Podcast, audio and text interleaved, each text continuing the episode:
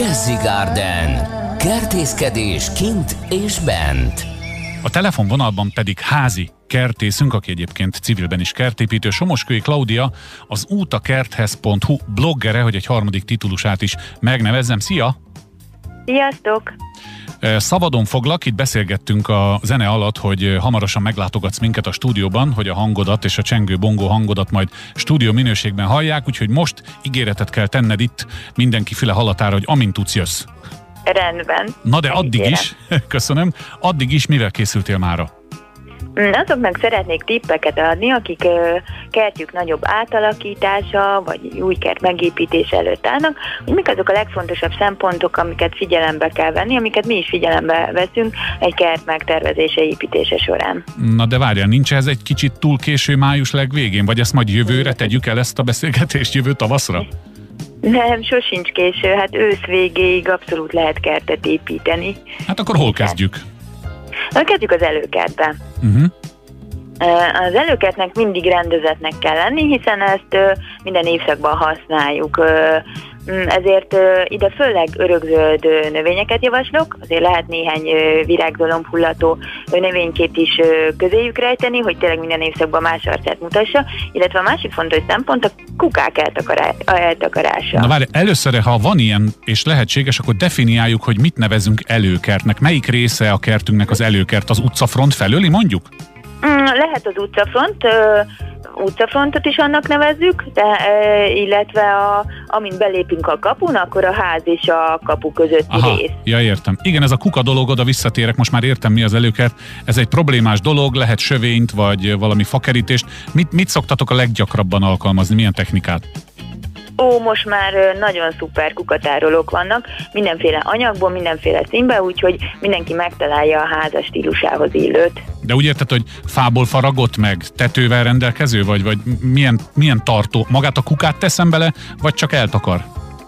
Mm, magát a kukát, igen. Aha. Na jó, hát akkor ennek hogyan nézzünk utána? Milyen, milyen kulcs szó lehet erre a kertészeti áruházakban? Kukatakaró, vagy micsoda? Kukatároló. Kukatároló. Na jó, akkor ezt Igen. megjegyeztük. Akkor előkert és kuka, haladjunk tovább. Jó, rendben. A másik a, a takarás, a sövény.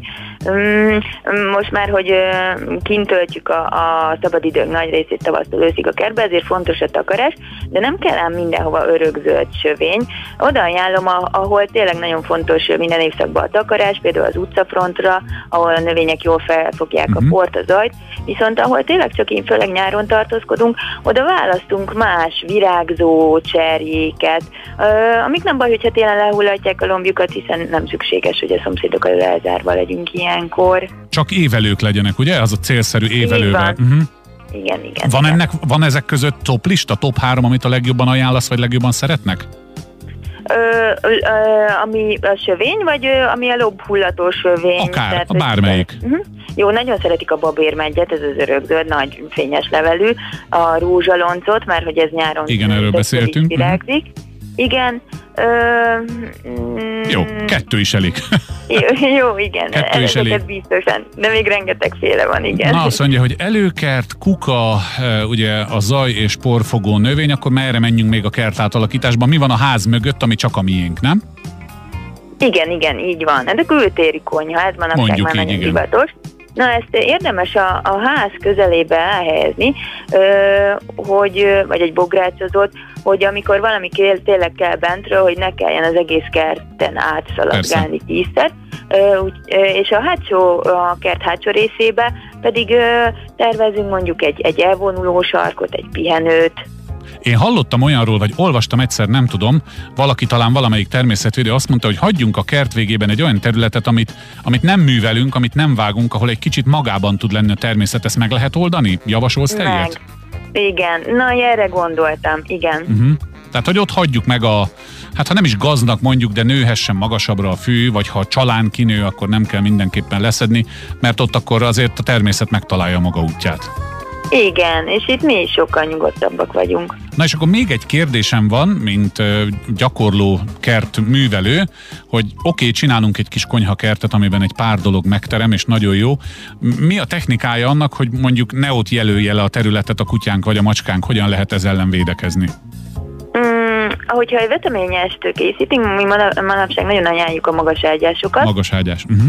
Uh-huh, illetve, hogy elkülönítsük a, a díszkertet a veteményestől, ezt mi egy alacsony sövényel ö, szoktuk határolni. Ez mondjuk lehet akár rozmarin bokor, nem nő túl nagyra, de örökzöld virágzik, illetve mm, haszonnövény, tehát csipkedhetünk ö, róla hogy tényleg mondjuk a medencéből nézve, akkor tényleg ne uh-huh. a mhm. paradicsompalántákat lássuk, de mégis ott legyen a közelben, mert, mert szeretjük. Egyébként olyan szép a paradicsom, főleg amikor elkezd pirosodni, és a szemek előjönnek a zöld levelek közül, na mindegy, én nagy paradicsom rajongó vagyok. Magas ágyás tekintetében az, utolsó kérdésem. Én láttam olyat, ami kb. 20 centi magas, meg van olyan, lehetett kapni valamelyik kertészetű árazom, legalább majdnem egy méter, hogyha tulajdonképpen feltöltöm. Mindegy, milyen magas? Ö, szerintem kényelmesebb, hogy minél magasabb, hogy ne kelljen annyit hajolgatni. Uh-huh. Nyilván itt figyelembe kell venni, hogyha van kisgyerek, aki szintén szeretne ott ö, művelni, növényeket ö, termeszteni, ö, akkor neki alacsonyabb ö, magasságja szükséges, hogy elérje kényelmesen, vagy hogy le tudja szedni a kis paradicsomokat.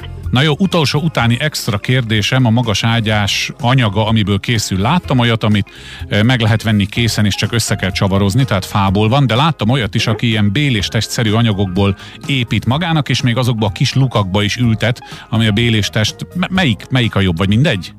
Mindegy, ezt mindenki döntse el maga. Nyilván a fát kezelni kell, Uh-huh, uh-huh, ez igaz. Az macerásabb, de, de hogyha az illeszkedik a kerthez, a házhoz, meg a saját stílusához, akkor, akkor legyen fa, egy természetes anyag.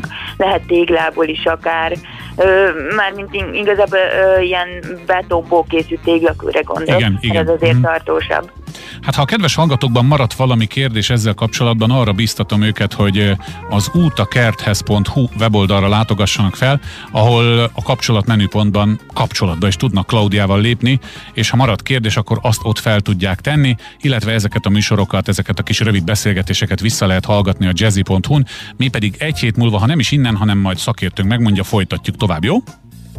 Rendben. Köszönöm szépen, szia! Én is köszönöm, sziasztok!